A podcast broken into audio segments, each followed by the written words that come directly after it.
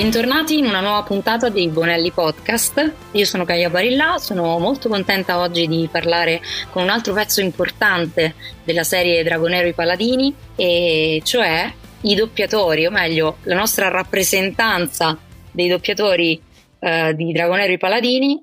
E quindi sono qui per parlare con la voce di Ian Mosè Singh. Buongiorno.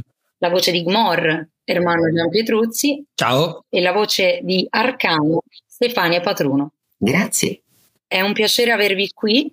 Il doppiaggio in Italia del resto ha una lunga tradizione, siamo famosi per il doppiaggio e in alcuni campi come possono essere ad esempio l'animazione e i videogiochi è fondamentale perché date letteralmente la voce e il carattere ai personaggi. La prima domanda quindi è generica, come siete stati scelti secondo voi da questo mestiere? Io ho avuto un ingresso al doppiaggio in modo abbastanza tradizionale. Io ho cominciato nel, nell'83 eh, avendo prima debuttato in teatro, una volta funzionava così. Eh, io avevo fatto una fortunata selezione al Piccolo Teatro di Milano ed ero stata arruolata subito in compagnia con Sergio Fantoni, Lario Chini, Ennio Fantastichini, Riccardo Barbera, Silvia Monelli. Dopo questa prima fortunata tournée, Silvia Monelli, che è stata una bravissima direttrice di doppiaggio, oltre che attrice di prosa, mi propose di continuare, in fondo era un mestiere che avevo cominciato così per caso perché nella mia famiglia nessuno era attore o lavorava nello spettacolo e quindi mi sono trasferita a Roma ed era un momento molto felice per il doppiaggio perché ho avuto la fortuna di collaborare con i nomi più prestigiosi, diciamo all'epoca ancora quando c'era la pellicola, quindi fare un'esperienza a tutto campo. E poi da lì continuare a lavorare pian piano, aggiornarmi, arrivare a oggi seguendo l'evoluzione del doppiaggio che è andato sempre più avvicinandosi secondo me al mondo della comunicazione eh, in modo dinamico e in modo anche anticipatore diciamo delle tendenze che poi le persone possono vedere rappresentate in televisione o al cinema. Quindi secondo me il doppiaggio ha fatto questo grosso salto in Italia, all'inizio ha avvicinato una platea ai progetti in lingua straniera. Eh, ricordiamoci che 40 anni fa tante persone non parlavano le lingue straniere, sicuramente non così tante come oggi. Oggi ha la responsabilità di presentarsi a un pubblico più competente e di cinema e di televisione e anche di, di, lingua, di lingua italiana e di lingue straniere. E quindi ha il grosso compito di offrire una versione nella nostra lingua altrettanto credibile, altrettanto originale, altrettanto importante da un punto di vista emozionale rispetto ai progetti di cui fruiamo oggi. Io invece mm, mi avvicino più recentemente al mondo del doppiaggio in un momento storico in cui tante cose non ho potuto viverle come avrei voluto viverle, anche solo il rapporto in sala di doppiaggio con i colleghi, essendo io arrivato nel momento in cui la colonna separata era ormai la regola base. E mm, mi ci sono avvicinato da piccolino per eh, passione, nel senso che il mondo della voce mi ha sempre affascinato tantissimo e mm, cercavo di riconoscere quante più voci possibili tra i vari media che guardavo, quindi il media televisivo seriale, il media poi cinematografico e quello dell'animazione giapponese che per anni ha monopolizzato molto le, le nostre tv. E in particolar modo due opere che cito perché so, secondo me sono quelle che mi hanno influenzato più di tutte, sono state Dragon Ball parlando dell'animazione giapponese con la direzione di Maurizio Torresan e Yu degli Spettri che è una serie che fu curata e diretta da Stefani, quindi sei responsabile è colpa mia. di questo mio avvicinamento, sì. E, e quindi da lì nasce questo amore per il mondo della recitazione e inizio a fare teatro qui a Biella dove, dove vivevo all'epoca e vivo ancora tutt'oggi con delle piccole esperienze locali. Prima, poi vengo preso a fare delle piccole tournée estive con due colleghi che cito anche perché eh, uno dei due è anche parte del cast, che sono Mario Zucca e Marina Tovez, e mi, mi, prendono un po' sotto la loro ala nel mentre inizio a muovere i primi passi del doppiaggio. Ho fatto un corso di doppiaggio anche per imparare l'aspetto tecnico dopo l'esperienza prettamente recitativa e, e mi ci avvicino ufficialmente intorno ai 17-18 anni con le difficoltà del caso, quindi eh, l'arrivo delle piattaforme streaming, la chiusura delle sale di doppiaggio che non potevano più permettere eh, ai nuovi arrivati, insomma, di, di avere la stessa semplicità e facilità che c'era qualche anno prima nel chiedere anche solo di assistere a dei turni o chiedere dei provini. E, ehm, la fortuna ha voluto che un collega insomma, dopo avermi sentito, mi abbia presentato pian piano a tutti gli altri direttori di doppiaggio e lo cito in primis perché io lo ringrazio sempre, lui sa cosa pensa e poi perché anche lui è parte del cast, che è Claudio Moneta e quindi grazie a Claudio sono riuscito a inserirmi all'interno del mondo del doppiaggio. Adesso mi divido un po' tra Milano e Roma con una prevalenza su Milano un po' per affetto sicuramente e un po' perché ritengo che sia una piazza con un immenso valore artistico con degli attori strepitosi e non voglio vedere questa divisione che a volte si, si marca un po' tra le due piazze, quindi pur dividendomi il cuore a Milano. Ma io mi leggo abbastanza a quello che dice Mosè perché anch'io sono un po' più recente, soprattutto nel doppiaggio. Io ho avuto la grande fortuna e sono molto ironico di iniziare in pieno Covid, quindi praticamente da un paio d'anni scarsi che sono attivo, eh, almeno nel doppiaggio. Io anche arrivo dal teatro, ma come penso la stragrandissima maggioranza di, di noi, e comincio con il doppiaggio per eh, passione sfrenata. Quindi io in realtà comincio con il teatro con la speranza di arrivare al doppiaggio un giorno perché avevo questa passione, ma in realtà fin da ragazzino, perché anch'io tra magari eh, prodotti d'animazione e videoludici ho cominciato ad associare più voci, anzi la stessa voce a più prodotti. E quindi subentra nel ragazzotto quella consapevolezza che c'è effettivamente una persona che fa quelle voci lì, perché magari è una cosa che noi adesso diamo per scontata, però eh, la magia sta proprio nel farti credere che sia il personaggio che parla in quel modo lì. E quando ti rendi conto che invece c'è un professionista, ovviamente con eh, filtrato tutto con la mente di, un, di una persona di 9-10 anni, eh, dici no, voglio fare questa cosa qua. E quindi ci avviciniamo al teatro. Poi gira che ti rigira, eh, andando su Milano, il, un collega che io, oltre che adorare proprio, gli voglio proprio bene, stimo molto è Gabriele Calindri, famosissimo Gabriele Calindri, che saluto e che mi dice ma perché non, non, ti fai un corso, non affini un po' le tecniche, magari sistemi quelle, quelle due quisquili di dizione che ti mancano e, e ti butti sul microfono. E io non aspettavo altro, quindi ci iscriviamo a qualche corso di doppiaggio, conosciamo dei colleghi, conosciamo dei direttori e poi pian pianino si fa richiesta, i provini vanno bene e e si comincia a lavorare, quindi nasce tutto dal teatro, è tutto un, un recitare da, da, quando, da, quando, si praticamente si riesce a parlare, quindi ti insegnano, ma è davvero così, nel momento in cui lo capisci sul serio, allora viene tutto più facile, si tratta di non perdere quel qualcosa che invece quando sei più piccolo ti riesce facile. E che poi invece andando man mano avanti nel tempo eh, ti sembra difficilissimo. E più passa il tempo più è difficile, se invece tu riesci a tenere quella semplicità eh, nel giocare ti viene tutto più facile e infatti penso che anticiperò già qualcosina di quello di cui probabilmente parleremo dopo, cioè nella costruzione di un personaggio. C'è la difficoltà, c'è la tecnica, ma quando tu stai giocando è tanto più semplice.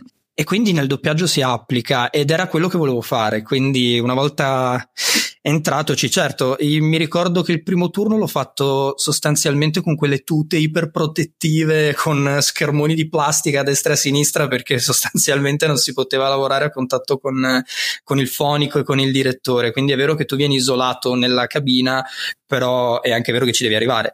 E quindi mi ricordo questi percorsi che erano un po' qui su Torino, almeno un po' scientifici, ti sembrava di entrare in un laboratorio. Quindi il mio primo approccio è stato questo, quindi un po' straniante. E perciò è stato anche un po' più semplice magari vivere la colonna separata perché io ho vissuto solo quella ed è una cosa che, che rimpiango una cosa che non ho mai provato perché lavorare a contatto con i colleghi anche nel doppiaggio come sul palco e deve essere una cosa bella.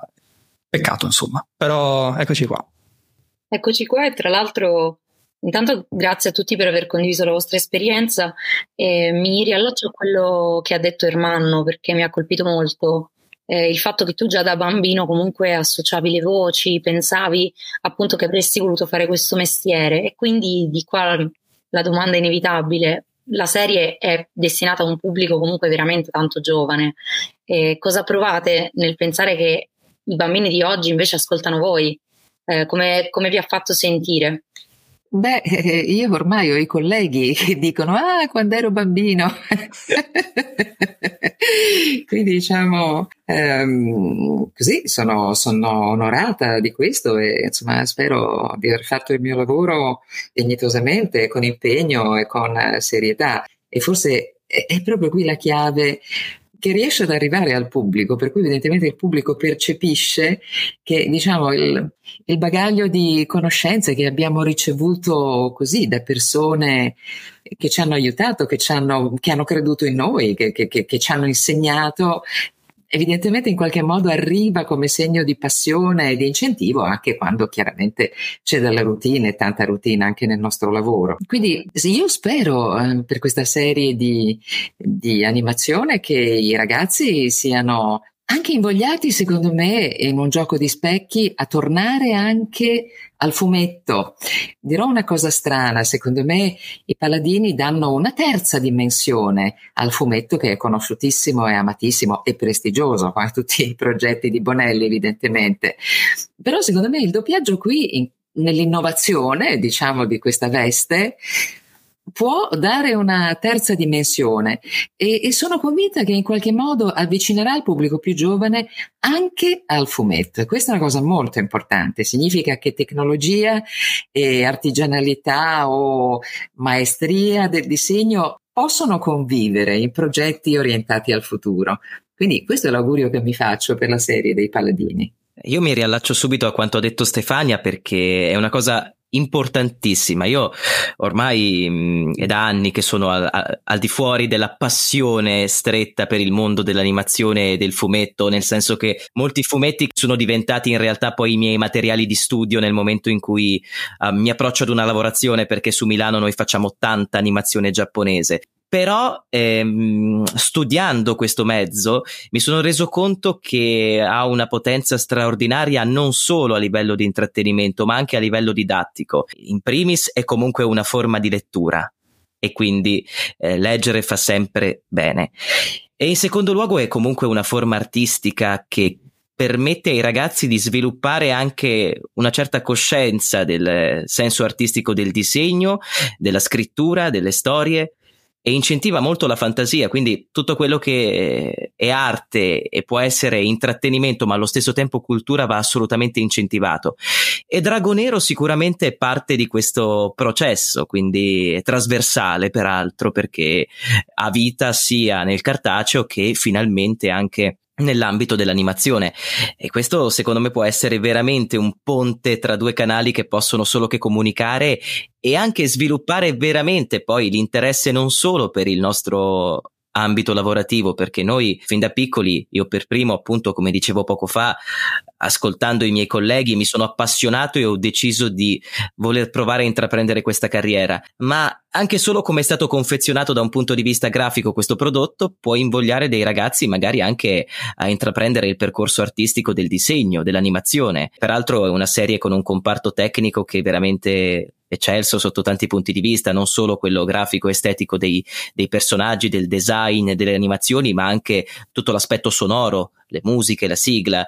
Quindi è una serie che sicuramente si è affacciata al mercato dell'animazione in un panorama in cui comunque non è nemmeno facile farsi spazio perché l'animazione ormai eh, ha smesso di essere un prodotto destinato unicamente ai bambini, è diventato un prodotto eh, al pari della serialità televisiva che da sempre accompagna tutte le fasce d'età e quindi ha anche una sua certa fetta di pubblico critico che eh, ne analizza ogni dettaglio.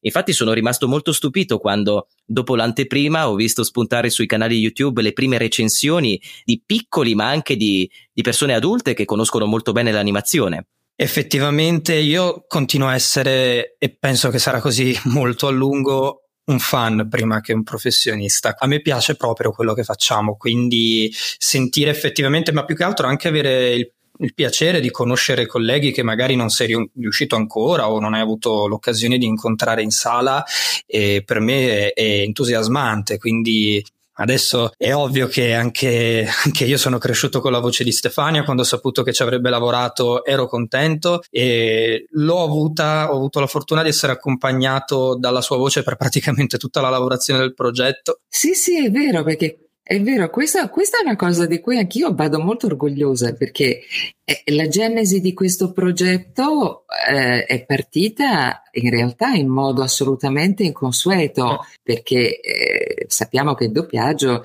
eh, arriva diciamo alla fine di tutto il progetto e quindi si trova di fronte a un progetto video mh, già concluso a cui ovviamente aggiungere l'accompagnamento.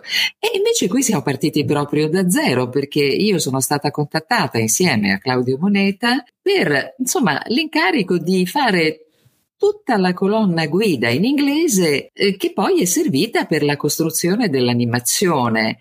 Quindi sono tornata un po' al lavoro di attrice perché ho fatto in realtà tutti i ruoli femminili con un copione senza sapere senza vedere quello che sarebbe stato. Quindi sì, è stata una sfida molto bella, sono grata a Bonelli per avermi offerto questa opportunità perché è veramente un'opportunità inconsueta e poi effettivamente era molto divertente che i colleghi, anche la Martina Tamburello, mi ha visto e mi ha detto ma scusa ma avevo te in cuffia ma come si spiega una cosa in cuffia vuol dire nella, nella, insomma, nella colonna guida originale. E quindi sì anche questo devo dire è stata una lavorazione molto particolare e molto personale. Non mi era mai capitato di fare un lavoro proprio da, dalla genesi di questo tipo. Quindi caspita veramente per me è stata una sfida una challenge molto molto molto interessante. Grazie Armando l'avrei detto più avanti ma effettivamente costituisce un unicum nella mia, nella mia attività. Sì, sì, sì, assolutamente. Sì, è stata, è stata, un'esperienza effettivamente perché di solito appunto non capita di doppiare con uh, la stessa voce che ti fa tutti i personaggi, quindi è stato divertente. Per ritornare alla domanda iniziale, così chiudiamo un attimo il cerchio, in realtà faccio anche fatica a rispondere, nel senso che io lo spero, perché questo è un lavoro fatto davvero da eh, artisti che credono f- molto in quello che fanno. È difficile che uno si trovi nel doppiaggio per caso, capita, sono sicuro che capiti, però è proprio un lavoro che vuoi fare perché ti sottopone anche a livelli di, di stress, di ore di lavoro, di tante cose che se non c'è una passione sfrenata dietro è veramente difficile starci dietro, è proprio tosta. Quindi se eh, con un lavoro che posso aver fatto ho ispirato un, persona, che sia una, a voler fare questo mestiere, a darci un po' di concorrenza fra qualche anno, ma, ma che bello, perché è, è, è, il motivo per cui l'ho voluto fare io, quindi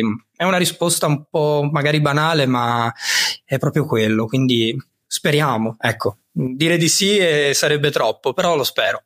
Quando si parla con i bambini, soprattutto, ma in generale in qualunque prodotto culturale, emergono valori e idee. Quindi vorrei sapere quali sono i valori e le idee che hanno guidato voi in questo lavoro, in che modo avete fatto i personaggi vostri. Parliamo di personaggi valorosi comunque mi piacerebbe soffermarmi sul ruolo di Stefania che interpreta Arcana, la cattiva, la maga, che almeno all'inizio è antagonista, diciamo, dei, dei nostri paladini. Beh, sai, eh, non possono esserci paladini se non c'è, come dire, il contrattare oscuro. E forse anche per questo tutti i villain, tutti i cattivi e le cattive sono sempre molto affascinanti. È un fascino come dire, di, di, di, colore diverso, però ugualmente attraente. Beh, eh, Arcana, le sue motivazioni sono molto nascoste anche al pubblico, si scopre pian piano no? il perché, diciamo, è anche il suo cuore è diventato di pietra. E, ehm, È molto divertente fare i personaggi malvagi perché si ha l'opportunità, come dire, di eh, toccare quegli aspetti delle proprie emozioni che esistono in tutti noi. Noi tutti abbiamo tutti i mondi interiori che entrano in gioco, semplicemente abbiamo pudore e timore di riconoscerli innanzitutto, di dargli un nome e poi di esprimerli così artisticamente, ecco, in, in, una sublimazione. Anzi, io credo che è uno dei ruoli fondamentali proprio del teatro, della, della, della finzione, dell'attore, eccetera, proprio questo, no? di aiutare il pubblico a vedere che dentro di noi queste emozioni comunque entrano in gioco ed è importantissimo saper dare un nome. Io credo soprattutto per generaz- per i piccoli, per i bambini e per i ragazzi più giovani, questo tipo di sensibilità che per l'attore è prima un gioco e poi un lavoro. E questo tipo di sensibilità andrebbe molto e continuamente stimolata perché sempre di più per tantissimi ragazzi e molto giovani è difficile dare un nome alle proprie emozioni interiori. E questo crea dei problemi di comunicazione, di dialogo, di relazione estremamente importanti che adesso purtroppo apparentemente stanno emergendo in modo prepotente perché un po' isolati dalla pandemia, come abbiamo detto, un po' incentivati dai social che comunque ci rendono, come dire, autonomi, no? apparentemente autosufficienti a noi stessi. E quindi secondo me il ruolo dei personaggi malvagi, dei cattivi, delle cattive, come dire, non solo mettere in luce il fatto che anche in questi aspetti c'è una verità, c'è una motivazione del perché uno è così, ma soprattutto indicano che in ciascuno di noi, in fondo in fondo, esiste quella parte oscura che va riconosciuta e alla quale bisogna dare un nome. Fortunatamente eh, nel mondo dell'animazione, eccetera, eccetera, molto spesso Insomma, i cattivi sono destinati a perdere nella vita, a volte invece trionfano inesorabilmente. Però diciamo, è un gioco di parti e quindi io lo accetto volentieri, accetto volentieri di incarnare questo ruolo. Però sono sicura che Arcana, insomma, si rivelerà a molte sfaccettature, quindi si rivelerà più avanti in qualche modo che non so, non so immaginare, però insomma c'è di più della cattiveria nel cuore di Arcana. E io mi collego di nuovo a quello che ha detto Stefania perché secondo me ha toccato eh, un tema molto importante che è quello della comunicazione che ormai da anni è, è, veramente in pericolo, soprattutto tra i giovanissimi. Io appartengo proprio a quella generazione che ha iniziato a vivere a contatto con i social fin da, da, ragazzini e fortunatamente riesco ancora ad essere parte integrante della fase primordiale di questo processo, quindi erano un prolungamento, un'estensione delle nostre compagnie, della nostra vita quotidiana scolastica ed extrascolastica. Adesso vedo che tanti ragazzi vivono come vita principale proprio quella eh, via web, via social e questo è, è, secondo me è molto importante come, come, tema da affrontare perché i ragazzi hanno bisogno sicuramente di, di riferimenti e di riferimenti che sappiano dar loro comunque la capacità di, di, riflessione, perché purtroppo il mondo social è anche diviso, diciamo, in, uh, solo in due parti, c'è la parte bianca e la parte nera, e quindi anche la capacità critica di quello che è il, il bene, il male, con le varie sfaccettature, si va a perdere. Ed è importante che all'interno di prodotti come questi ci siano varie sfaccettature. Lo stesso Ian, non entro nel merito dei dettagli perché comunque eh, potrebbe esserci chi ancora non sta seguendo la vicenda, ma ha delle sfaccettature che non sono solamente luce, ma anche ombre. E questo sicuramente è un, uno spunto interessante di riflessione poi per approcciarci anche nei rapporti interpersonali, perché spesso e volentieri siamo anche eh, portati a giudicare l'altro e, e il proprio agire senza pensare a che cosa c'è dietro. Eh, questo è un mestiere fatto di molta psicologia, di molto rispetto, per questo è importantissimo ed è fondamentale ricordare che noi siamo degli attori. Spesso si pensa che il doppiaggio sia semplicemente l'applicazione della propria voce su un viso, ma dietro c'è ampio studio non soltanto del, del ruolo e del recitato, ma anche della psicologia.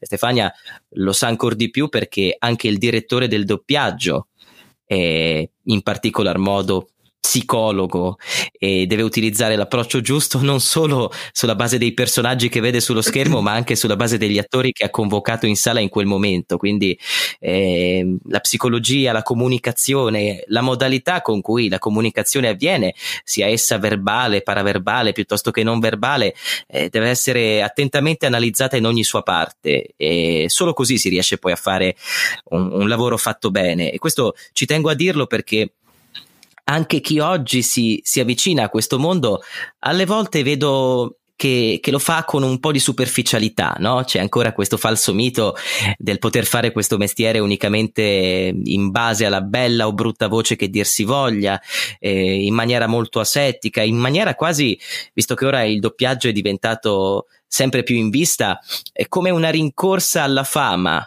E questo è un mestiere estremamente bello, ma che porta anche un'estrema sofferenza in tanti contesti perché quotidianamente ci scontriamo con delle realtà che non funzionano come dovrebbero, con dei contesti che eh, sviliscono le nostre figure, sviliscono la nostra professionalità. E quindi anche in questo caso no, è proprio il contraltare che dicevamo prima, anche in un mondo, in un mestiere che noi amiamo profondamente, c'è il lato oscuro, il lato negativo. E metterlo davanti ai bambini fin da subito, con le proprie sfaccettature e con i propri perché che man mano vengono fuori è indubbiamente una scelta vincente. E il paladino è tale solo perché esiste la figura che lo contrasta quindi non, Jan non sarebbe Jan senza Arcana non sarebbe Jan senza tutte le sue riflessioni le sue domande i suoi lati oscuri e quindi importantissimo creare veramente una psicologia ben definita all'interno dei personaggi buoni, ma soprattutto all'interno dei personaggi negativi.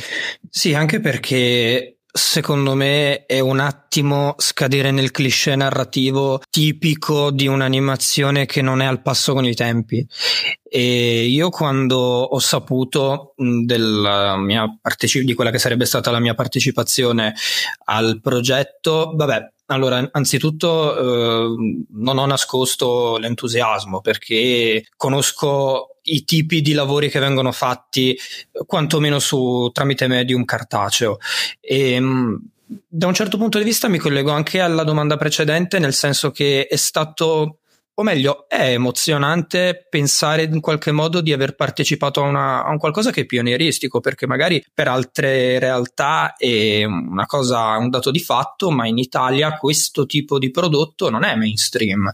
Ehm, il prodotto made in Italy 100% è una novità da questo punto di vista, non è magari una novità assoluta, ma è una novità assoluta a questo rilievo, quindi avervi partecipato in qualche modo a me, eh, quantomeno, ma sono sicuro di parlare a nome di tutti, è, mo- è motivo di orgoglio, sostanzialmente. Quello che dice Mosè ehm, è tremendamente vero, è spaventosamente vero, e, ehm, quindi il fattore psicologico è, è fondamentale.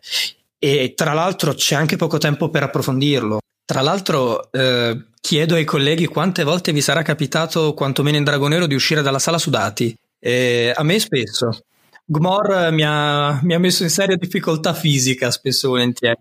Quindi non si associ l'invisibilità alla mancanza. Ecco, quantomeno secondo me questa è una cosa del doppiaggio che anche quando lo si fa vedere, quindi tramite magari i social o la tv, ehm, viene poco fuori il fattore invece di movimento, la fatica che uno fa a tirar fuori quel tipo di, di lavorazione, perché intanto la voce non è un, è uno strumento Partiamo da questo presupposto. E, ehm, come uno strumento va saputo usare, ma detto questo non è che la sapienza, se mi passate il termine, anche se sono ben lungi dall'arrivare alla, all'autodefinirmi sapiente, non, la sapienza non è abbastanza, ci vuole uno sforzo fisico che in realtà viene, viene, sottolineato poco, quindi l'invisibilità da questo punto di vista aiuta perché non vi, non vi, faccio immaginare le pose che devo aver assunto, non ne sono neanche consapevole io eh, dando la voce a Gmor, mi sarò inorchito io in prima persona. Sì, sì, sì, sì, non si venga a pensare che poi questo debba necessariamente essere un lavoro che nasce e muore in sala di doppiaggio. Io come approccio ho sempre cercato di eh, essere quanto più vicino al teatro possibile in questo senso. Laddove mi è eh, concesso, perché spesso e volte noi non sappiamo che cosa andiamo a fare, ci viene dato il turno, ma la lavorazione non la conosciamo e quindi mi riferisco alle volte in cui so di aver fatto un provino su parte, so di averlo vinto o inizio un personaggio che so andare avanti, cerco di vivere in simbiosi con quei prodotti, quindi visione costante al di fuori dell'ambiente lavorativo, quindi quando torno a casa dei prodotti nella loro totalità, cerco di guardare le serie al completo, di studiarle, di analizzarle, cerco di fare i miei viaggi in treno e in metro con le soundtrack dei prodotti per viverne appieno l'atmosfera, cerco di andare a vedere le interviste ai registi, agli autori, agli attori che magari non è questo il caso perché comunque è un prodotto nostrano, ma spesse volte insomma il doppiaggio è proprio basato sul doppiaggio dei prodotti esteri, hanno magari prestato la loro voce o la loro interpretazione nella lingua originale. E quindi alle volte, insomma, è, un mestiere che veramente comporta anche dei ritmi e dei sacrifici che vanno al di là del, del turno di doppiaggio. Poi sono indubbiamente anche scelte di vita, ecco, io mi sento molto più ehm, in sintonia con questo mondo e con questo mestiere proprio vivendolo così. E mi rendo conto che alle volte può essere quasi vista come un'incapacità di staccare completamente la spina da quello che è l'ambiente di lavoro. Ne sono consapevole, ma è, è un amore talmente grande che come, come tutti i grandi amori forse ha anche quella piccola vena di ossessione in alcuni casi che ti portano ad amarlo ad un estremo che forse diventa poi logorante per te, ma eh, l'importante per quanto mi riguarda, ma penso di parlare veramente a nome di tutti i professionisti eh, che si possono definire tali, l'importanza per noi ce l'ha il prodotto, quindi il servizio che noi eroghiamo al prodotto e alla buona riuscita. Sì, forse vorrei ricordare anche comunque appunto per eh, tutti i giovani che, che, così vogliono avvicinarsi a questa professione come ad altre attinenti al mondo dello spettacolo, è sempre stato molto difficile. Oggi ancora di più. E se è vero che l'accesso rispetto ai miei tempi era una professione estremamente ristretta a famiglie, a nuclei ristretti, per cui chi come me non aveva familiari veramente poteva solo contare sull'occasione che aveva di quel momento e basta per, per inserirsi. Adesso forse l'accesso arriva da più parti, quindi la formazione dei giovani è la più diversa, non è più importante necessariamente fare un'accademia o avere un titolo. E però va ricordato che tutta questa preparazione, che come abbiamo detto avviene quasi sempre al di fuori di quello che è il momento del lavoro, perché quando tu sei in sala si dà per scontato che tu sia un professionista, che tu abbia acquisito un certo linguaggio, che tu sappia dialogare tecnicamente, che tu abbia padronanza della voce al microfono e che tu abbia fatto un certo percorso, almeno di base, che poi ti avvicina. Poi manca tutta l'altra parte di cultura cinematografica, di cultura televisiva, che spesso è trascurata dalle scuole di doppiaggio e persino di recitazione. Quindi purtroppo va detto che molti ragazzi hanno difficoltà ad orientarsi in questa offerta, che è una pletora di corsi, di scuole, eccetera, non tutti di livello, e che avviene a spese proprie, questo va detto, e che dura per molti, molti, molti anni. E sono felice che Ermanno e Mosè, che sicuramente sono la nuova generazione, invece rifletta seriamente su questi aspetti che sono proprio un punto debole della nostra professione e che costringono ciascuno di noi a una formazione continua solitaria. Occorrono ai giovani spazi seri in cui allenare i propri talenti e in cui formare quella che è una professione in un settore che genera comunque profitto, che genera comunque introiti e soprattutto attenzione e anche cultura. Sarà cultura pop? È comunque cultura, perché le persone attraverso il progetto doppiato si avvicina allo spettacolo, al mondo dello spettacolo, spettacolo che ormai è globale, multiculturale, eh, per cui il doppiaggio si affronta si trova ad affrontare anche tematiche mo- molto importanti, la diversity, eh, questioni politiche, questioni ideologiche. E questo secondo me è un tema molto importante e sono contenta che i giovani siano sempre più sensibili a questo e che diventerà la loro sfida per far sì che la professione del doppiatore sia una professione stimata, ma non soltanto per vanagloria, ma per competenze e per skills conquistate con l'esperienza e con il talento, che non è uguale in tutti e non è in tutti in uguale misura. Questo va sempre ricordato. non tutti possono fare tutto, quindi eh, anche questo va eh, forse fatto presente nelle scuole e in chi appunto ammira il doppiaggio. Poi c'è un distinguo, no? Io amo molto ballare, però purtroppo temo che non sarò una danzatrice, ecco. Bene, quindi guardiamo le serie animate, leggiamo i fumetti perché sono cultura e questo è sempre bene ricordarlo. Però a questo punto mi viene anche da, da, chiedervi che cosa significa per voi collaborare con Sergio Bonelli editore, che comunque come il doppiaggio di tanti film, di tante serie, ha accompagnato le generazioni. Beh, eh, indubbiamente per me vuol dire far parte di, di un pezzo di storia eh, nostrana, di storia italiana, perché Bonelli accompagna le generazioni ponendosi nel mercato fumettistico, che è un mercato che nel tempo ha avuto una grande evoluzione e anche un po' di esterofilia in tal senso, perché da una parte i comics americani, da un'altra parte i manga, non è stato facile mantenere il primato che Bonelli è riuscita, secondo me, a differenza eh, di tanti altri editori, eh, ma non perché io debba insomma incensare il tutto perché ne stiamo parlando in questo momento, ma per un dato oggettivo di fatto. Io, mh, come dicevo, ho avuto un rapporto con i fumetti che adesso me li fa porre più come oggetto di studio che non tanto di intrattenimento personale. E devo dire che nella mia carriera di lettore e di amatore, sicuramente un Dylan Dog io eh, devo citarlo.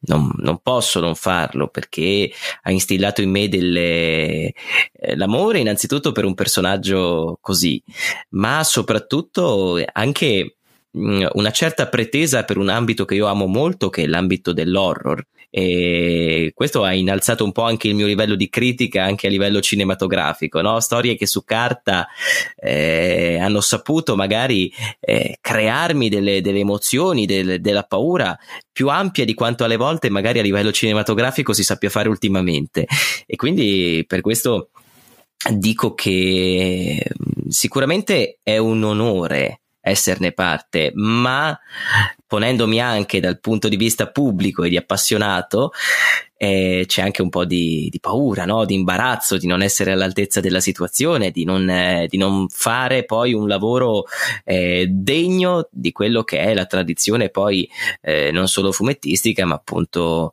eh, anche dal punto di vista dell'animazione, che Bonelli ha sempre tenuto molto alta con la sua asticella.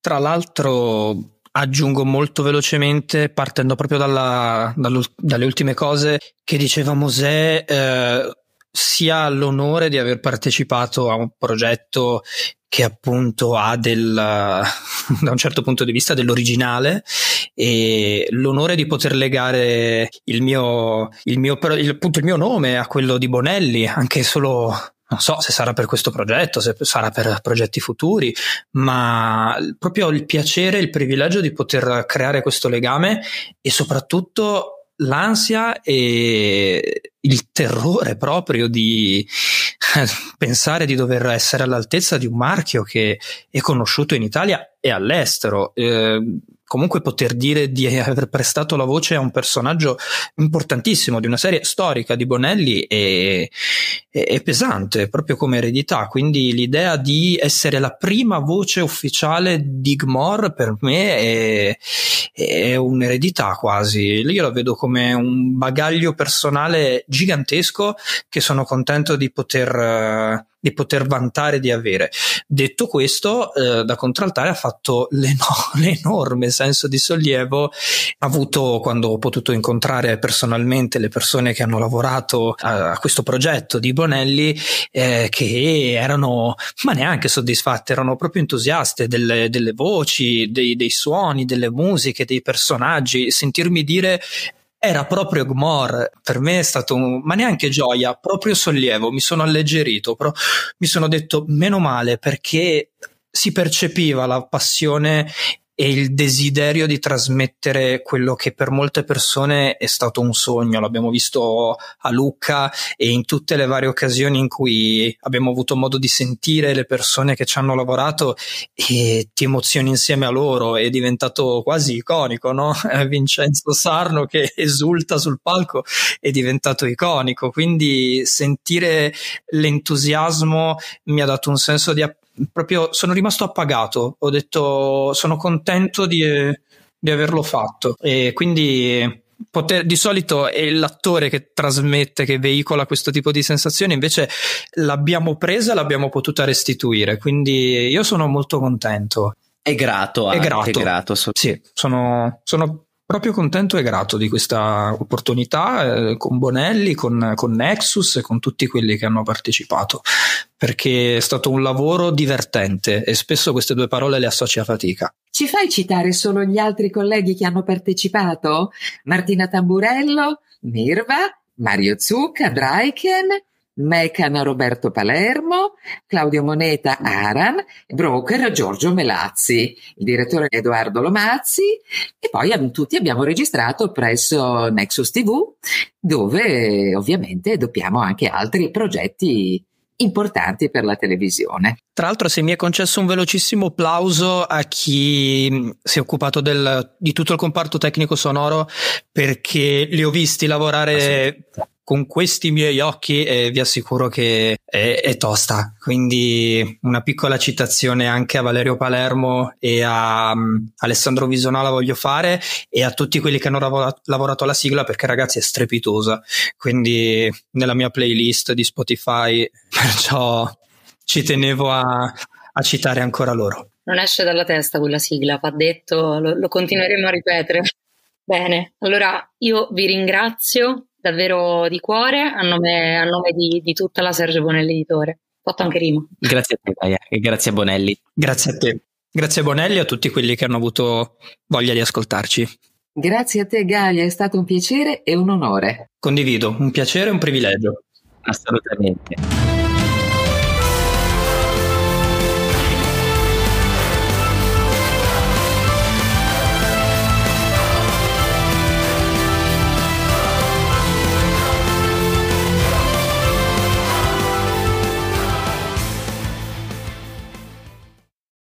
Avete ascoltato Fumetti Bonelli, il podcast ufficiale di Sergio Bonelli Editore, disponibile su tutte le maggiori piattaforme di ascolto. Per tutte le novità seguiteci sul nostro sito ufficiale sergiobonelli.it. A presto!